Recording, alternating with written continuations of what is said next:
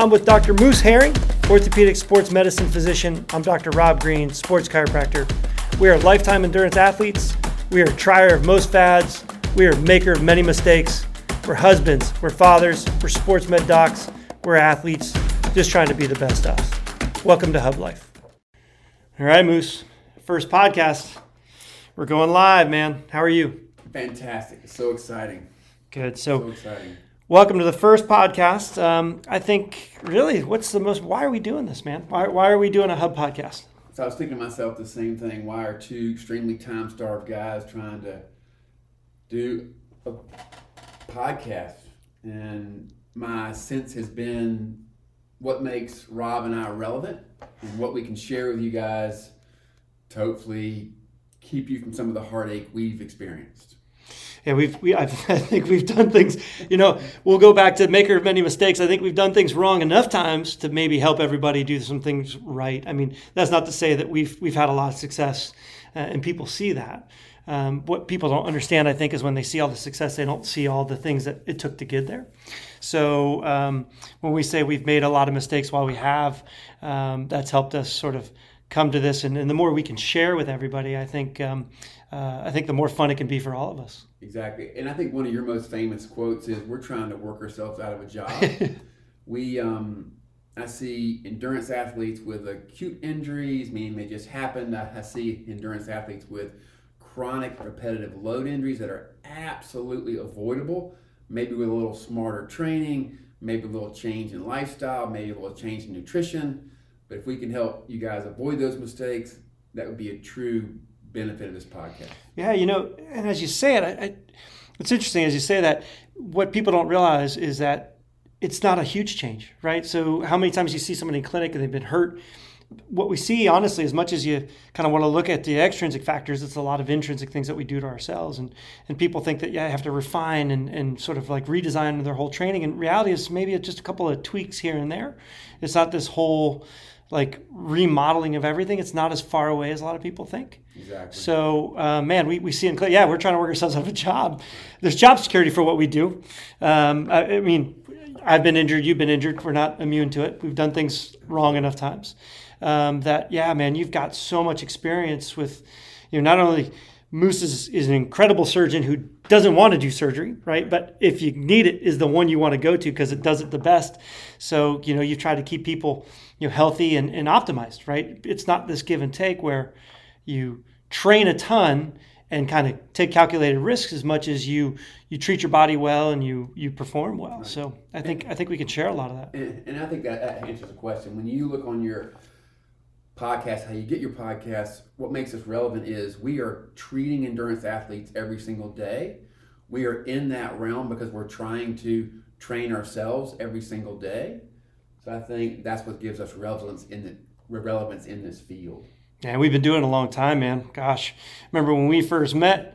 Uh, gosh, that was early 2000, and uh, and we've done just some crazy and fun and cool things, and so we've got a lot of race experience, a lot of training experience, a lot of you know the the the sports science background that we have. You know, it's one thing to know it; it's another thing to experience it. And, and to your point, you know, Dr. Herring Moose is, is just going to be exceptional in sharing countless uh, experiences in, in trying different things and, and going in with a going in with an expectation, but some uncertainty, and then finding the things that worked well and the things that didn't. And, and you've got so much firsthand knowledge um, to share with everybody about you know what's worked, what hasn't, why it didn't work, um, why it brought you to certain places, and and I think that that's going to be a lot of fun. Yeah, and, and I think some of the most important things is to understand your body and and and really stick to your goals. When I first met Rob, we met for lunch because we had to make, his wife and my brother-in-law had worked together, and I told him emphatically, I do not do Ironmans. I do not race long. I'm a short course guy, and I'm 15 to 18 years later, 14 Ironmans deep, multiple stress fractures later, and and and here I am. So, yeah, you know, I remember that a little bit differently. I remember you saying I, I don't run marathons because uh, you told me that all, you had ridden the whole Blue Ridge Parkway in five days. So you're you're a long course athlete. So when we mentioned Ironman, you're like, ah, I wouldn't do that. I was like, I know this guy. I think I bet you I bet you I can talk him into it. And you did. Yeah. Over and over and over. Yeah, and here we are. And here we are. And, and so we started Hub, and Hub stands for Heal, Understand, and Build. And it's it's really a culmination of just a lot of passions and a lot of experience that we've had. We've we've wanted and done this for such a long time. Um, we've done a lot of local lectures and, and a lot in our endurance community, and we wanted to share it in a more broader scale. Uh, and we started Hub to share that with everybody. And so, you know, with Hub, what would you like to share with Hub? So I think Hub's a fantastic combination of Rob and my expertise in the sports medicine world, and also our expertise in training and helping others to be their best selves. in our goal motto here is to be your best you. You decide where you want to be. You decide how you want to get there. And I think Hub offers a great one umbrella that can uh, uh, that can allow you to look at training, strength, nutrition, all the above to be the best you, basically. Yeah, you know, it's it's really factoring in everything, and it's one of the things we'll talk about in a little bit when we get into our goal setting. But the priorities and the things in life, right? We're we're working athletes. We do this stuff for fun, um, and if we can if we can help people, you know, the heal part, understand, and not just from injury. We we we help so many people with injuries, but reality is like heal is such a deeper word than that. Whether it's old habits, or whether it's you know from changes in life, and you know people go through a lot of significant things. What, how do you heal? How do you move past that? And then how do you understand what you're trying to do? You know, how many times do we do a workout and we talk about what's your intention for the workout? What's the purpose? Yeah, what's the purpose? Just we know what the purpose is when we go do some hard, Yeah. but not enough people understand that there's purpose behind everything that you do. You know, some saying that we share all the time is everything you do matters. Not everything matters, but everything that you do. So know what you're doing, understand that, and then use those ingredients to build, build towards the best version of yourself. I mean, when we first started Hub, you know, we we noticed that the you is in the center of Hub, right? Right. So it's it's you're in the center of it, and so you revolve around it. Um, and so you know, there's so many cool things that you can you can do, and and so we wanted to share that, and we did it locally, uh, and now to to share that on a podcast and and a website that's going to be growing to a lot more information and, and a lot of cool things. So I think there's a lot of cool things to come. And I think one of the one of the truly exciting things is now Hub has a physical space. Yeah. Truly exciting to see the development of that. You want to tell them about that? Rob? Yeah, it's- I think you brought up a good point. Like, what do, what do we intend to do? What do we what are we really trying to do for everybody? Um, and we want to share race and, and training better, right? How do you how do you improve that? How do you become, as Moose said, you know, the best version of yourself? How do you become the best you? Um, how do you live a healthier life? Right? We're, we're all interested in that. You know, we we're training for the eighth decade and beyond. How how are you going to be when you know, I don't care if you train the house down for two years. What, what's your quality of life going to look like? It's what you do now that shows up later. I mean, there's no better example than old school football players, man. They can't they can't walk because they prioritized in the moment performance over long term. And, and I think in endurance athletes, especially long course, I think a lot of times we lose perspective of, of our long term health. Um, do you have your priorities straight? We're going to get into that later in this podcast. And I think this is founded by you. I mean, it's your top three priorities that we'll get into change my life. Um, your decision tree. T- tell me, remind me again. Well, you don't have to remind me, but let's tell everybody. Well, tell me your decision tree. So anytime you come to a day or any, anytime you, come to a decision, there's really there's really three priorities in my mind. Number one, all, all, and all, it's always in, always in, always number one's family. Two is work and responsibilities, and three is training. Yeah. And and it's, it's training and racing. So anytime you, get get to a decision, it's always family first, work responsibility second, and family. And, and, and I mean, I mean, and uh, and um, and triathlon or training third. And that helps me to make a decision: is do I swim or do I go home? Do I run? Do I run or do I play? Do I play with my kids? Yeah. You know, it's it's funny because it right it takes the energy out of making that decision, and and you'll make the right decision more than you'll make the wrong decision. Um, and it's you know we we've talked about balance, and it's a give and take a little bit. But when push comes to shove, where are your priorities? Um, and and you know, having learned that from you, it just made it so simple. It made my life that much easier, that much better.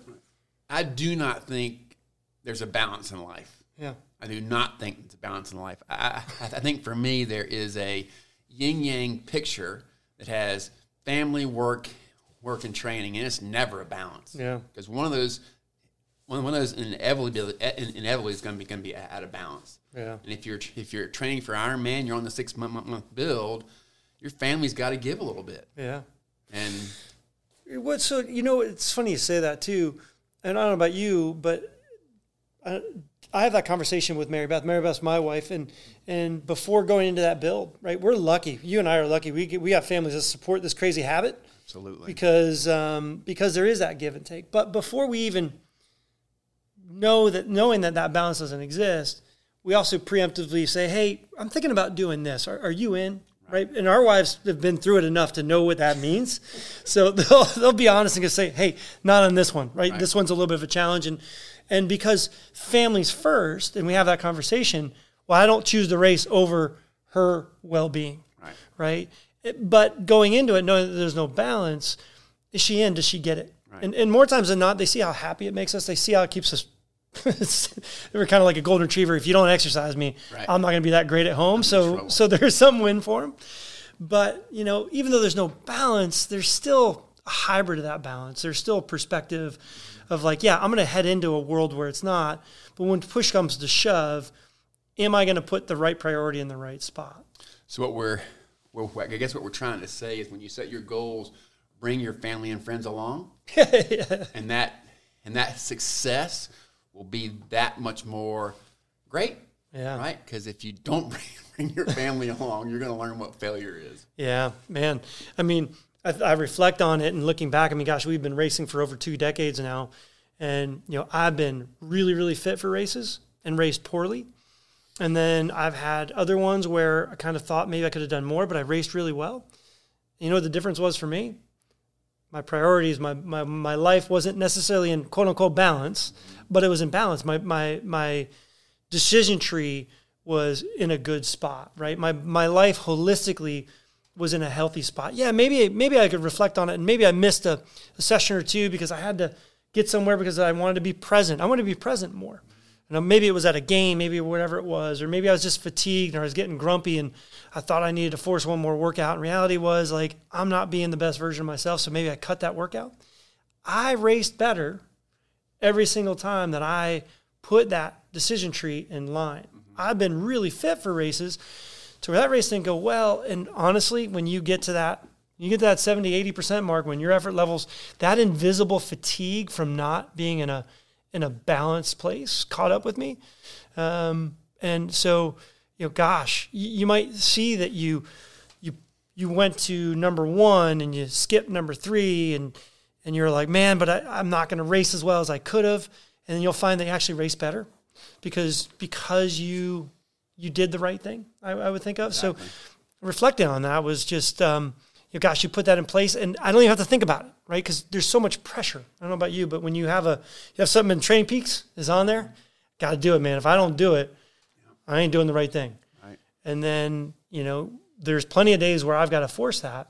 But the ones where it came at a cost of things that are really important to me, it, it really never worked out in the end. worked out. And I, I think I think I think that's one of the also truly important things is is how you speak to yourself or how you speak to your friends or how you how you how you speak to your, your wife.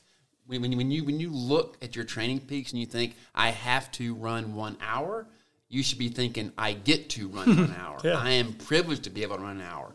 When you look at I, I have to go home because my kids have to go to soccer, you should think about I I- I get to go home and I get to, to take part in my kid, kid, kid's soccer.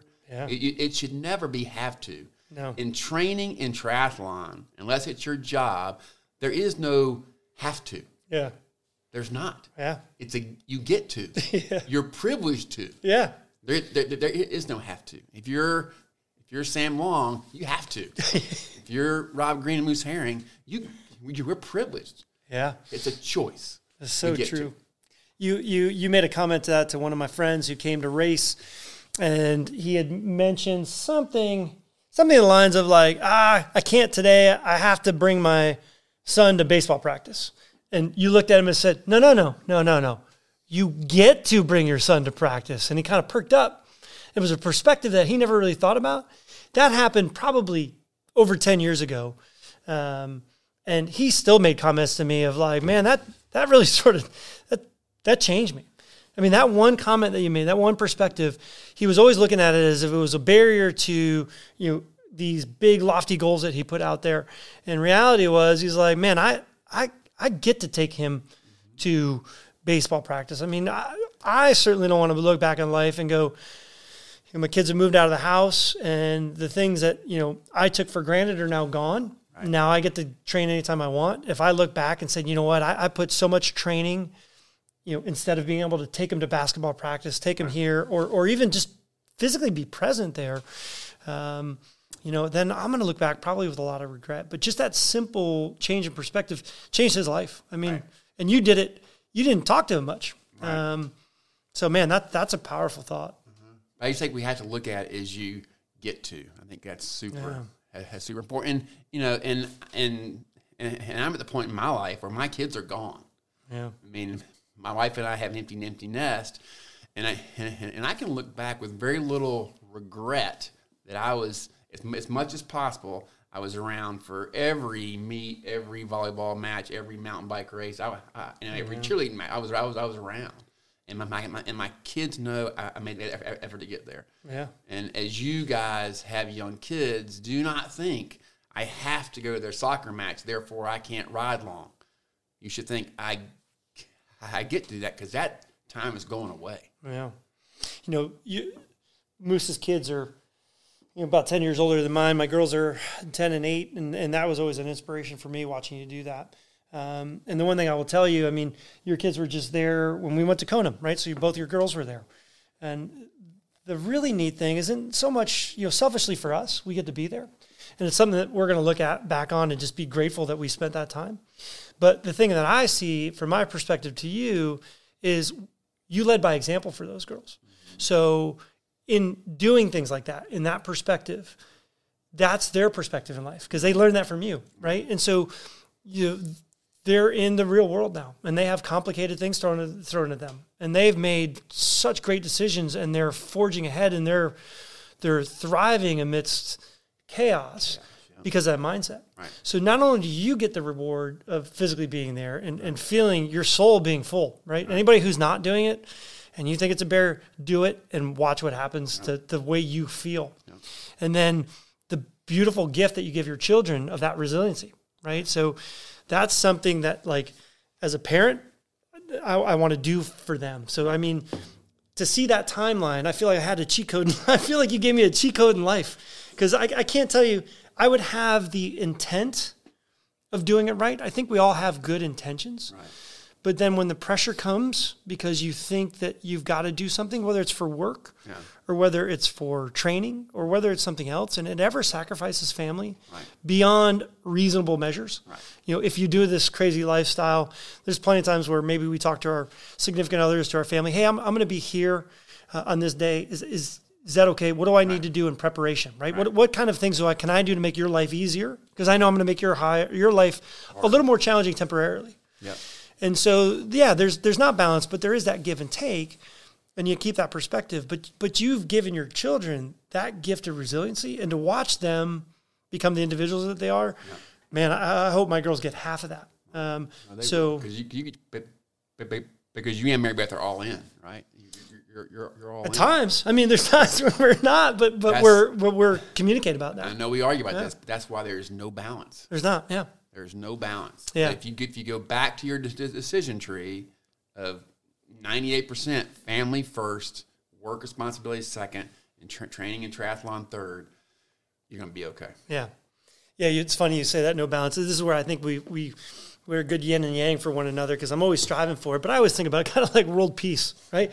Maybe there's never world peace, but we can all do a little bit to head towards it, yeah, right? And right. so we can live in a more peaceful world. Mm-hmm with a little bit of give and take. But um, um, so yeah, there may not be balance, but we we could strive towards it, um, and we can we can do little things that maybe kind of add up to the big thing. So um, no, but I, I, think man, if you're not doing it and and you want to keep it simple, right? Keep I love yeah. the kiss method. Yeah. Keep it simple, stupid. Yeah. Make a decision tree, right? And then right there's you're not going to nail it every single time. Right watch what happens when you put number two in front of number one. Watch what happens when you put number three in front of two.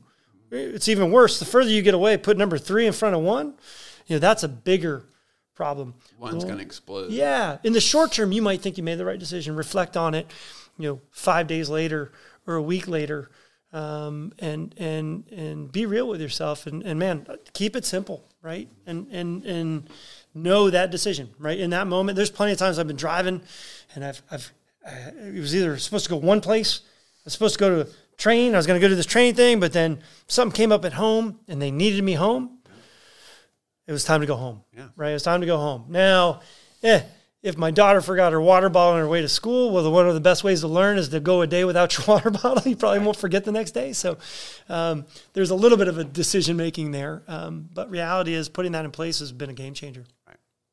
So work on your decision tree, man. Family always first. Work comes second. Training comes third, right? Don't bend family around training bend training around family, right? And bring them along.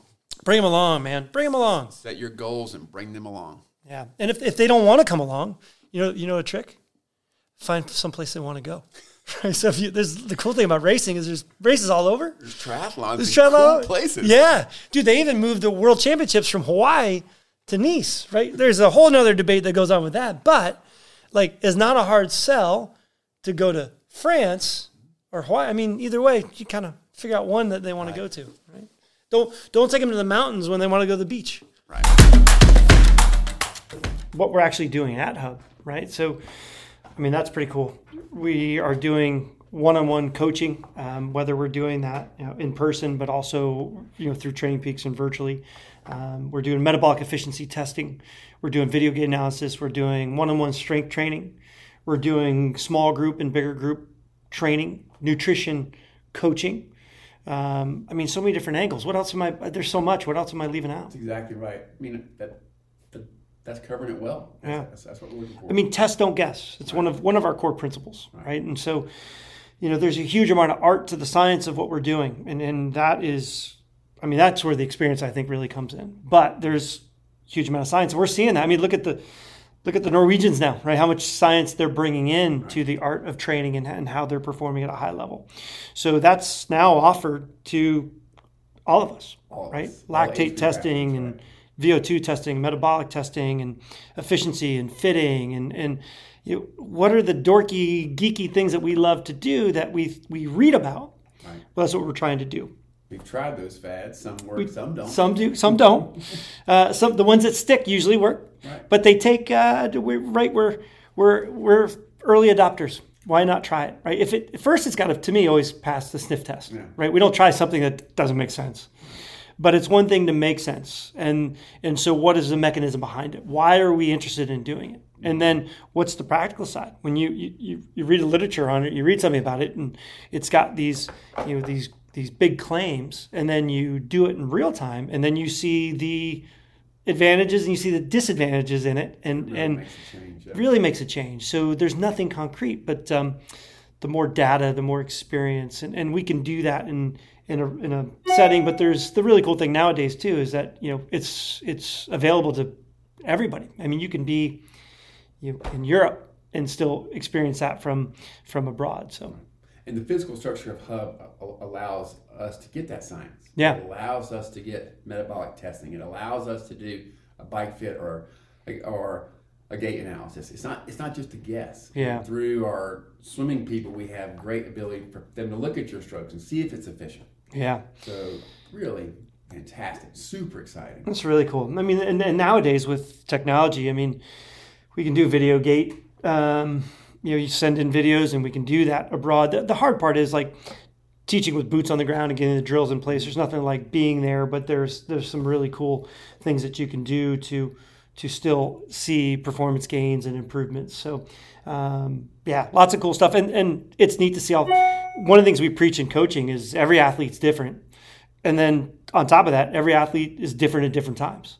So there's not one step approach. There's not a cookie cutter approach. There's there's you know reading the metrics, understanding what the athlete's going through, listening to the feedback, right? Understanding what's what's working for somebody, listening to that athlete and saying, "Hey, what's working for you? What do you think your limitations are?" Hearing them first before then telling, them, "Well, here's the limitations I see." Right? And it's interesting. You know, there can be a disconnect sometimes there. Um, and then other times there can be you know improvements as a coach to to see what you can do to provide your growth for them. So it's just it's a lot of fun. So to, to have that hub facility is just a, is just a luxury. Um, our athletes are really lucky to have it, and um, so we get to extend a lot of that knowledge that we get by testing individuals with with you as we see all kinds of different right. all kinds of different walks. And I, think I think I think you said exactly right. We are able to offer a scientific approach that used to be only available to Olympic or pro level athletes to the everyday age group athletes like ourselves. Yeah, you know, I I did some training in the um, Olympic Training Center, and I early in my career, kind of at the end of of, of college and um, chiropractic college, and, and it was interesting because it was like getting behind the veil of this super secret ability to get faster. It wasn't this give or take. It was about training. I hate the term training smarter, not harder. Mm-hmm. It's not train smarter, not harder. It's train smart so you know how to train hard. So you adopt sort of this hybrid approach. And then, you know, you got some athletes that are diesel engines, you got others that are, you know, more of a fine-tuned sort of sports car that need a little bit more refined handling, but but using that science and being able to treat the individual, but understanding that like most age group athletes are going too hard, right? They're going too hard on their easy days and when they think they go hard, they're not able to reach their maximum and you can't get them to disconnect and to train like an olympian is not to train super hard. It's the discipline to have the intention behind your workout as you would say. What's your purpose? And if your purpose is to go out and ride steady and low wattage and you ride mod hard because it felt better and you thought you were going to get faster but it actually did a disservice to the bigger plan so you know and and knowing the metrics of truly what that is, not your perceived exertion of what that is, but but true data points. Truly where you are. Yeah. So it's it's like a cheat code, right? It really is a cheat. I mean, you got to do all the hard work, but having that cheat code and then a metric is nothing more than one data point, but getting those over a trending amount of time. And are you seeing improvement? Have you plateaued? Are you seeing diminishing returns? And, and what does an athlete do if they're working hard and they're seeing diminishing returns? What would you do? So I'd go back and look at what I had been doing and what I needed to change. Well, it's because you're smart. Right. Most people. I'm getting older, and sometimes that, that can make things plateau a little bit. That's what we're going to share because that's doing it wrong enough times. Right. Most athletes, when they can't, when they get a decoupling like that, and they're putting an effort and they're not getting out, it's just going to work harder. Right. right. They're going to dig themselves deeper. So, so that wise choice that you made now is something we've developed yeah. probably over um, several years of, of doing it different ways. It's taken me a long time to, to understand what easy and steady meant. And now I've gone to really basing that on heart rate. Mm. Because if I base it on any other thing besides an easy heart rate for me is 125, a steady heart rate for me is 130, 37. If I'm above that, doesn't matter what it what my perceived effort of easy is. I'm not I'm not running easy or riding easy. Yeah, no, it's it's amazing, and, and we'll have a lot more topics on that. But you know, here's an interesting part: how does that heart rate? What happens when you're in heat? And so those metrics are full about yeah, 18. I've, I've, you know, that's that's not.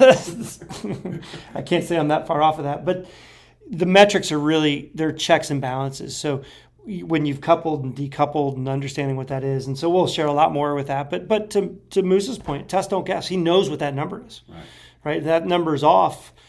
Are you fatigued? Are you tired? Are you going to be sick in a couple days? Did you get a crappy night's sleep? Were you on call? I mean, Moose Moose is probably one of the most impressive human beings that I know for the fact that what he's able to accomplish between work and life and night's call and surgery and cases and, and emergencies. And, you know, I, I have a self pity party every once in a while. I'm like, man, I just hmm, ran out of time. I'm stressed out. Moose, how you doing? Moose is like, I'm good. I'm good. I'm like, yeah, what are you doing? And then he lists off, you list off all the stuff you're doing. I'm like, well, Jeez. Just grateful every day. Yeah, suck it up, Buttercup. I, I got to get my act together. Get up every day and say, I am I am grateful for X Y Z. Not so bad. You know, you, Moose. I'll share this too. This is great. Moose is known for saying, "I get to do something." So if you accidentally say something to the fact of like, "Man, I, I got to go and do this," he's like, "No, no, no. You get to go do something," and and that's a that's a powerful change of perspective. Yeah. So yeah, that's who we are. We're excited to share it with you. We've got a lot of cool things, and um, I mean, I think the information is just endless, and you know, we're always evolving. So I hope you find that this is going to be helpful for you and in your quest and in your journey. Um, I hope you feel it. It's we're all in this together. So that's how we're going to. Uh, continue to do this, and then um, we're really excited to share that with you. One of our first uh, main topics that we're going to go through today is we're going to get into goal setting. Um, that's our, our main theme for today. We've got some different angles that we'll take you into it. Um, so for goal setting, Moose, what um, where do you want to start on that? So I think in the northern hemisphere, we all well, that's not true. Most of us try to set goals in the wintertime. Yeah. We're looking at our season, what went well last year, what did not go well last year. Um, we're making goals for the year. Yeah. And I think whether that's whether that's family goals, whether that's athletic goals, whether that's professional goals, we, we all try to make, try to make goals. And, and I'm struggling with that a little bit th- this year because I'm not sure what my goals are going to be. I'm not know if I'm going to race long or short. I just don't know yet. But I think so, so for me, when, when I try to set a goal, there's there's a couple of very important points. Number one is to know exactly where I am now, realistically, Yeah. not where I think I am when I stand in the mirror and flex, but it's exactly where I am now, and that could be fitness level, that could be weight, that could be happiness, knowing exactly where I am now.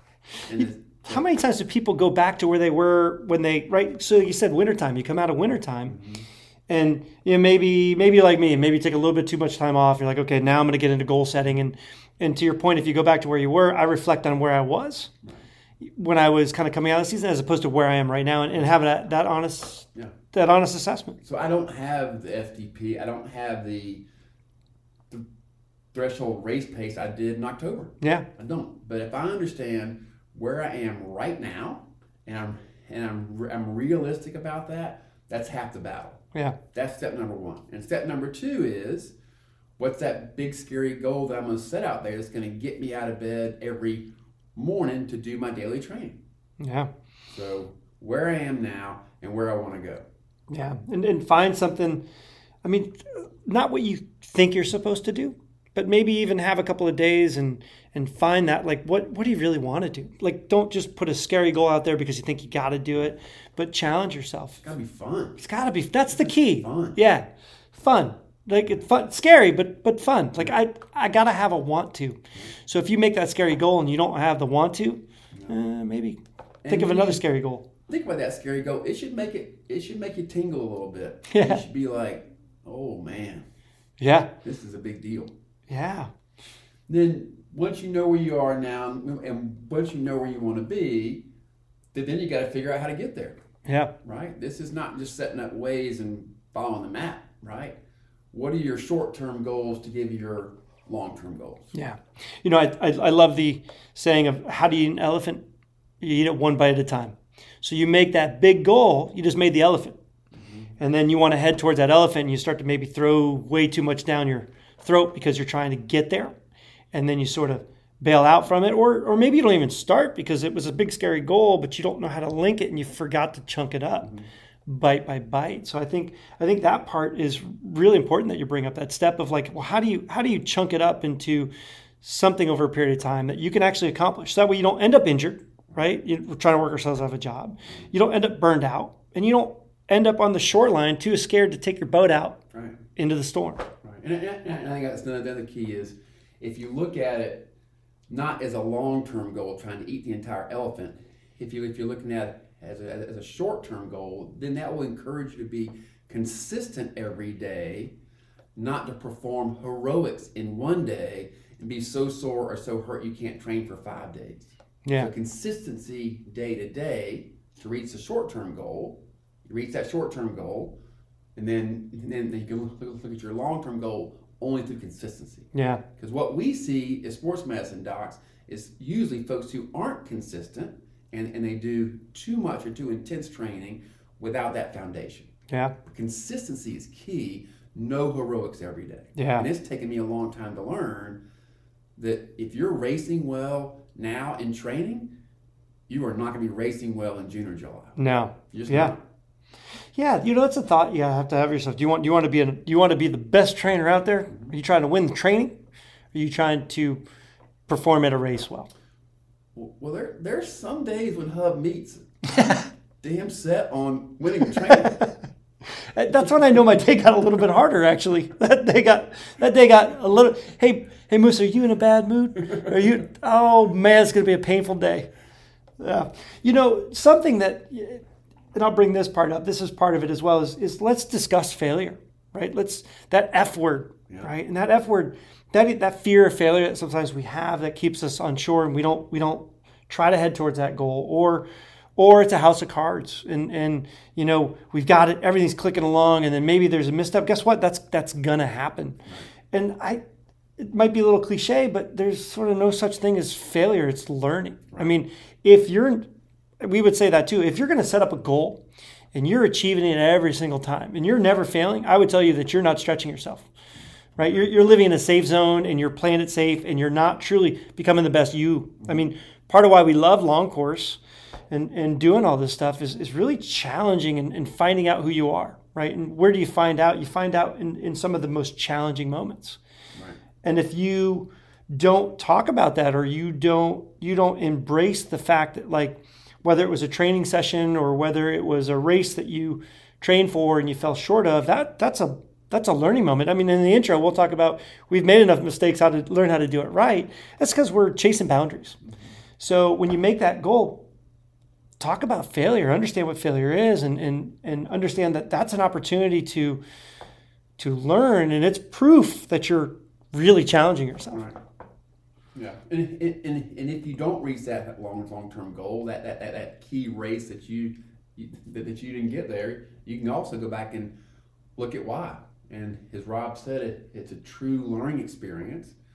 Why you didn't get there, and it may just be you weren't able to on that day. The heat, the wind, the dog ate your homework, but figure out why.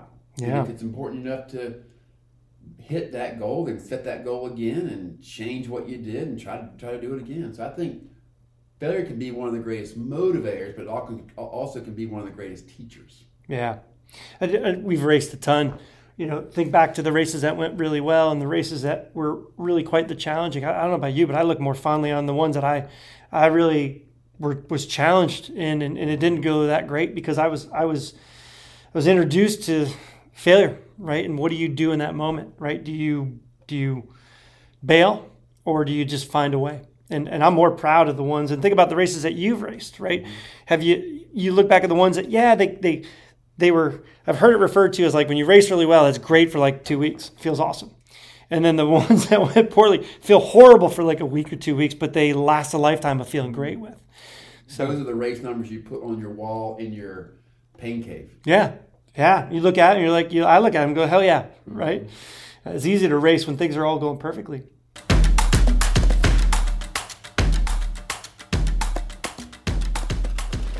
All right, so just recently, um, if you haven't heard, and, and most of us have heard, um, but if you haven't heard, go to How They Train podcast. Jack Kelly, um, he recently did an interview with Andrew Messick, um, CEO of Ironman, and, you know, I got so many different thoughts, a little conflicting here and there, but one sort of, you know, main thought um, that goes over it. So, you, Moose, you listen to that podcast, right? Yes. You listen to it. So, uh, you know, I'll first say, I I don't know about you. I think we we are probably together in this. I love Ironman. We raced Ironman for two decades now.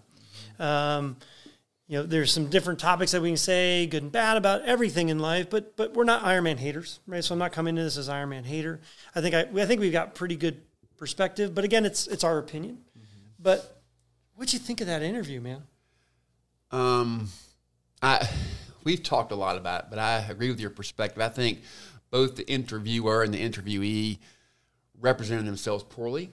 Yeah. Um, I'm not sure Andrew Messick came off um, as a CEO of a multi multi million dollar dollar company that supports age groupers and pros. I'm not sure Jack Jack Kelly came off as a as an as an unbiased in- in- interview trying to learn about learn about, about Ironman. Um, I was disappointed in the way a- a- a- Andrew Messick, Messick handled himself, um, addressing money for pros, addressing the move to Kona. I just did not think he did a very good job. Yeah, man, it, it was tough. I my takeaway to your point is like there's no winner, right? There's no there's no winner. Um, you know, I think Jack did a good job of asking tough questions that need to be asked. I think Andrew had a miss on how he handled it. I'm sure, you know, I'm sure there's a lot there's a lot of behind the scenes coaching and some analysis of, of a leader of a big corporation how you need to handle tough questions better. Um, but it also showed, right? I think you get defensive, and I think you get painted into a corner when you are in a tough spot. You see, you see, you know, your numbers grow, profit go grow, and there's been no incremental growth in the professionals. And then your perspective is that well, you made the professionals. Mm-hmm. I don't necessarily disagree with that, but like, right, a rising tide rises all boats, Right. right? And so it's been an amazing brand, and, and I love it, and I think they live up to you know, it might be more, but they also they don't cut corners on anything. I'm, I'm consistent with it when I go there as a race. So you know, there's just no winner. And then and then Jack really he asked questions that I think need to be asked. But when then push comes to shove, and, and maybe that's sort of our job too, is is is the one who's interviewing to push a little bit. But I feel like he had a little bit more of a sharper agenda. Um, and sort of lost the value in in in staying on topic with those hard questions. Right. Um, and I think one of the differences you and I have versus Jack is we've both been to Kona three times. Yeah. Right. Yeah. So we have a perspective of of Kona the way it was with a single mass start. Yeah. We we have a perspective of, kind of the way it was age group start, and we both had the benefit of it to go, so we understand what Kona means. Yeah. We both we've been lucky enough because it takes luck. Yeah. Lucky enough to qualify for three times and being able to go. So the value of, of going to Kona is fantastic. Yeah. And to take take that away every other year to males or females, I think is a big deal. But Ironman's a big part of our life. Yeah. And as we set goals and as, as Hub has athletes that set goals, Ironman is usually a large part of that. And the reason for that is it's a predictable product. Yeah. You know, if you sign up for an Ironman race and you put your, your, your credit card down, you know what you're going to get. The, the, the, the check in's going to be good, swim is going to be relatively safe the bike's going to be well marked and and, and for the most part, the aid stations are, are, going to be going to be very very good. So Ironman's a predictable, great product. It's, it's been been developed. Can it be better? Yes, but we all we all like that the predictable nature of Ironman. Yeah, you know, I did an interview with IMTalk, John and Bevan. I mean, those guys are great. Uh, if you're not listening to podcasts, start, but you should be. Um, but he had interviewed, and one of the questions I asked is, we'd been, like I said, those multiple different times. We experienced in three different ways. We did the mass group, we did the the age group waves, um, and then we did the two day. And they asked me a question of, you know, what do we think? What do I think of the two day? And I'm on record saying that, man, I hope they don't do it again. Um, and, and, the biggest part uh, was the local community, right? I heard a lot of sort of like short term banter of it was it was the community doesn't mind it, and it was like well, I think you're you're I think you're missing the mark on that one. Um, you know, maybe you were in that bubble of the little bit of village that we were in, and the ones that were there wanted to be there. But if you really got the vibe of it around, it was disruptive, right? The Thursday was just disruptive to their economic day, right? To clean to close down the Queen K is just not reasonable on a Thursday. So I was on record of saying man, I hope they don't go to a two day. I mean, it was I love the women racing on their own day. I think that was powerful.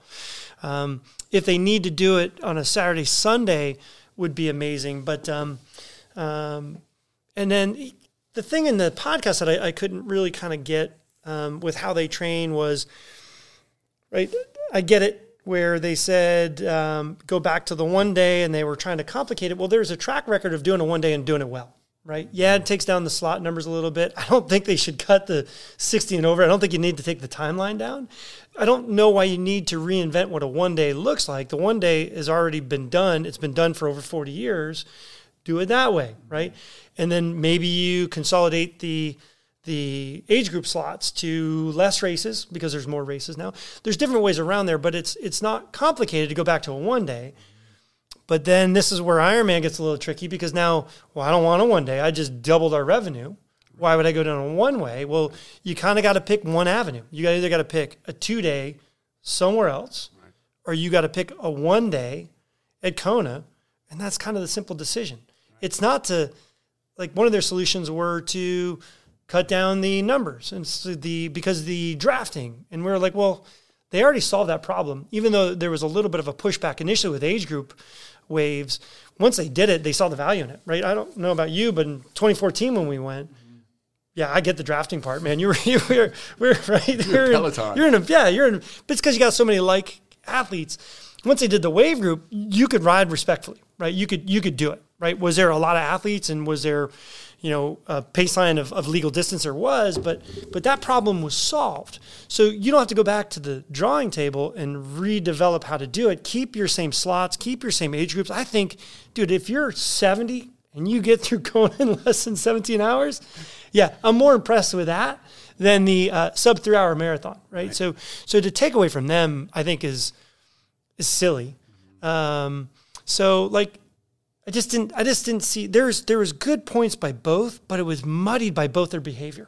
But I, but I, think you have, have to agree that the the, the, the, the two day format changed the race format too because they moved the aid stations on the run yeah. to every two miles.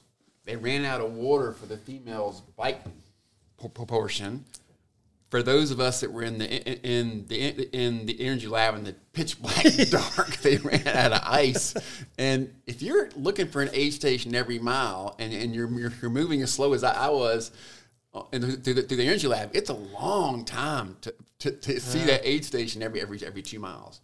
So I don't think that they, they did the race logistics very well because they didn't have enough volunteers. Yeah, and you're not going to have enough, enough volunteers, but because the guys aren't going to vol- most of the guys aren't going to volunteer on Thursday and, and, stand out on the Queen K and hand out water. It's not. Yeah. Right? I mean, it'll disrupt your rate. I mean, not because we don't want to. Right. And the same thing with females when they switch switch it. If if the females were out volunteering that day, I'd be like, go go sit down, get out of the heat, right? so I wouldn't even want them to. But but for a world championship, yeah, that that was man, that was bad. And but it's hard. I mean, think about it. You as a volunteer, which is just man, they were exceptional. They were right. the volunteers out there were exceptional. They, they were understaffed. Are. They yeah. always. I mean, dude, they're doing that. They're, I mean, the race is hard enough.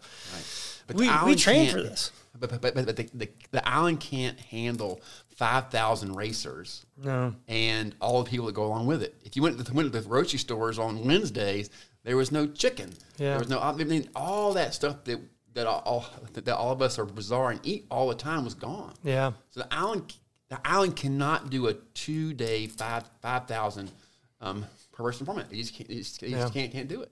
What would you do? What would your solution be?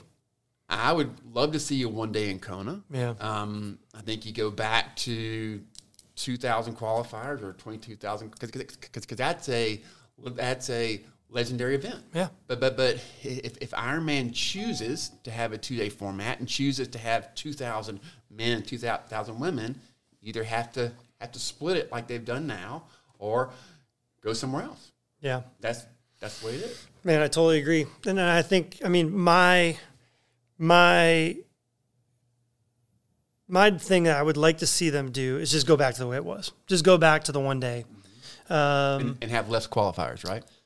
Well, not. Well, it's funny you say less. They've only had one year where they double, so I would say less in the way of like the way it was before, right? There were five thousand this year. There was five thousand, but for one year. Right. So to say to say less is almost to say that like now we're cutting what the norm was. Mm-hmm. You had the luxury of having 5,000 for a year. So now now to say if I say yes to less, that means the message is like, well, we're gonna we're gonna cut. Be like, no, we're not gonna cut. We tried something for one year, didn't work all that great. Let's just go back to the way it was. We tried. We wanted we wanted more slots. The piers got a capacity. Yeah. It's twenty five hundred. The pier's got a capacity. Well, could we double that capacity by doing two days? Tried it one time. The locals, number one, it took away from the brand because they couldn't they couldn't keep up with the the the aid stations. Right. They ran out of stuff. It's a hot race. I mean, for safety measure wise, I mean, it's too vulnerable out there. But the locals didn't want it. And and the island, right, the aloha message. Is so inviting. Yeah. And they invite us to that island, as, as Messick said, and I agree with that part of it. And, and it's disrespectful. If we force that today, it's disrespectful to them. So just going back to the way it was, which to me isn't less, it was it's equal. Equal well, to what we used to do. Well, it's not that's because of COVID we had qualifiers for yeah. two or three years. But now what Iron Ironman's done, they did jacked up their races where I think Texas year has 120 slots. Yeah, that's yeah.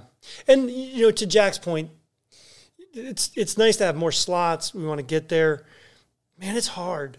and and part of the lure of it all, and I know more people that that haven't made it um, that are are better for chasing it. Like it's to make it easier. It's not. I don't want it to be exclusive. In fact, I thought I would never make it. Go ahead, honestly, but I was intrigued to want to try to get there. And not getting there, I'd have been okay with it. I love the legacy. I think the legacy. I think if you do Ironman twelve times, that's arguably harder than doing one race really well, right? right? So, right. so there's an avenue to get there for those that want to, you know, get through the grind a, a different way, and to have hundred legacy athletes, to have your like fifty slots at a local race, uh, maybe maybe seventy five at a at a regional championship. So like you have the Asia championship or you have the North America championship. Mm-hmm so there's a way to get the more slots if you want to be there. But as we know, man, that's competitive. That's almost harder. Why? Because because we because you want to get there. Everybody shows up. Yeah, and then you know I wish they could even do their old lottery. I mean that's that's back in the day, and remember that when they used mm-hmm. to just have a lottery. The legacy took over for that, so that way people can get there. I think, man, in a perfect world, everybody should experience Kona one time. Absolutely. Right. I mean that's a it's our Super Bowl. It's a magic. The first time and we one, went, and one time's enough. One time, yeah, yeah. one time, man, we should maybe I should stop in one, um, because to go there. I mean, we went there our first time, 2014, yeah, yeah. and it's the one thing in life where uh, you, you go in with high expectations, right? You want to get there so bad, and you work hard to get there, and you're like, man, I don't. Is it really going to live up to what I thought it was going to live up to? Right. And then you get there, and you're like, man, it even exceeded it. I mean, right. the whole experience between the underpants run and know, we did the wetsuit challenge with John and Bevan, and and then the race, and then the Javi, and turn around the energy lab. It was just the pros are just walking around. This is exceptional. I mean, everybody should experience. Everybody should have the opportunity, whether that's through qualification at a slot allocation or whether it's for doing 12 of them. Right? There's a way to get there. But unfortunately, I don't think the way should get to get there should be to make it this all encompassing 150 slot, yeah. double the event of it, consolidate it down, make it this magical place that it is. Right. It's not a place of exclusivity. It's a place of, I mean, yeah, you're privileged to be there. I mean, yeah. I'm grateful to be there. Um, so, you know, but unfortunately, it does feel like Ironman's got this vibe of, we can, you know, Kona is limiting our production of money, right? right? So it does have that vibe. I think that's why Messick got so pissed off, right? I think, I think he got kind of backed into it. He's probably tired of hearing that. And what's probably the most painful thing to hear is truth, right? right? If it wasn't truthful, it'd been an easy argument, right? And good on Jack for bringing up those questions. But then when he started to get a little bit of pushy, you're almost losing. You're losing. It started to become like they wanted to get each other mad. It happened. It happened, yeah. And it's it's it's a black eye to the sport, man. I mean, the sport's it's not in trouble, but it's not in the best place it's been. Well, well Ironman may be in may, may be in trouble, but yeah. you, like we were talking about, if, if you look at the starting list for, for Challenge, Challenge Roth this year, it's going to be a world championship type field. Yeah, and it's a cool course, that man. Race is unbelievable. Yeah. The crowd support, the hot air balloons on the swim. Yeah whatever that hill is called. Yeah, we climb up. It's like the Tour de France style. So we did Tour. De, we did um, we did Roth, Roth or Roth. I'm not sure how to say it. In what was probably 2016, maybe 2015, 2016, and that was magical. If I was in the boardroom of PTO or with Roth and everything, Ironman's vulnerable for the first time. They've not been vulnerable the whole time we've, but But for what's happening right now, they need to make an educated decision of like, if you're going to leave Kona, and this is coming from two lifers. I'm a guy who doesn't hate Ironman. Right. I'm going to be intrigued by somebody else. I'm going to race. I'm going to challenge myself, and I'm going to do multi-sport, and I'm going to stick with Ironman. You know, with a brand that I've I've been with, but now that things change and they're going to pull out what that is, ah, maybe I'm going to go somewhere else, man. I'll go to opportunities out there. if it's between World Championships in Nice or a championship in Roth, I'm going to Roth. Mm-hmm. Roth's a cool course, man. The one that could really rival a Kona course to me mm-hmm. is that German atmosphere and that course. Yeah. Man, that was cool. Fantastic. The run through the, the small areas and, and people out there drinking beers and smoking cigarettes and yelling at you. Marion, those are not walking shoes; those are running shoes. I have that's burned in my brain. I was gonna I'm you- like, I am on a run walk sequence, but that was through a megaphone. That was fantastic. I was going to ask you about that. That was probably one of the best lines of a race. I remember when you came, the race, we're all exhausted. And, and you didn't even look at it. Probably, I don't think you thought it was that funny when we first talked about it. You're like, you're not going to believe what this guy told me. Those are not walking shoes. Those are running shoes. Like, I'm trying, man. I'm trying. I'm run walking. yeah. So, man, that was um, that was pretty cool. So, so no, I, I think listen to the podcast, make your own thoughts. I think I think that there were some good things obviously brought up. I think um, they needed to be brought up, and so that part was great. I think the way they interacted with one another. Um, I think need to be improved in this day and age where so many people are not finding common ground. I, maybe you know what? Now as I think out loud, I think that's a thing that I lost on there.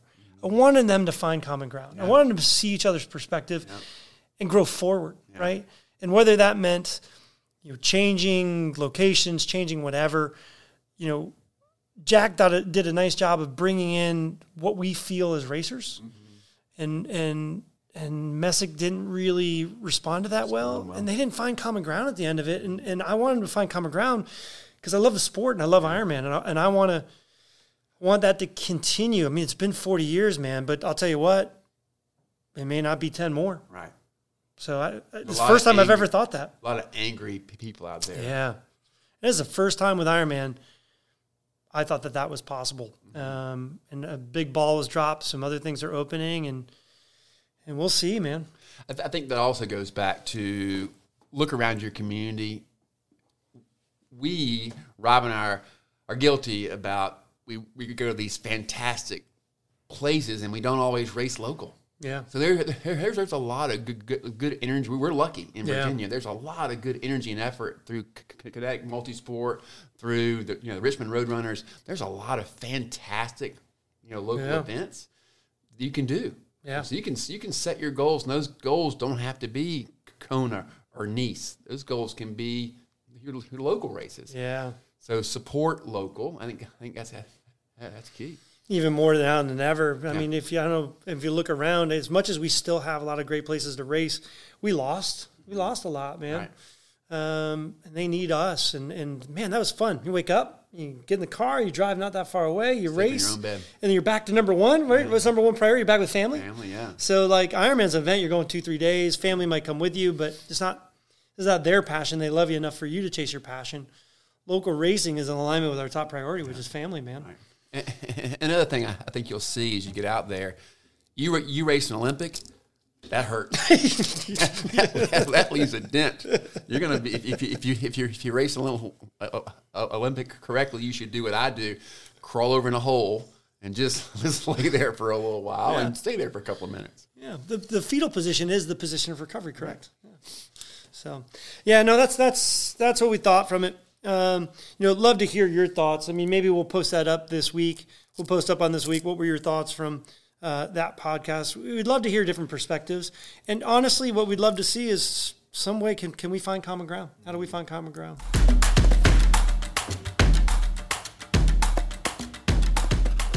Now for Hub Happenings, we had uh, Mo Tamami Steinkamp run a marathon today.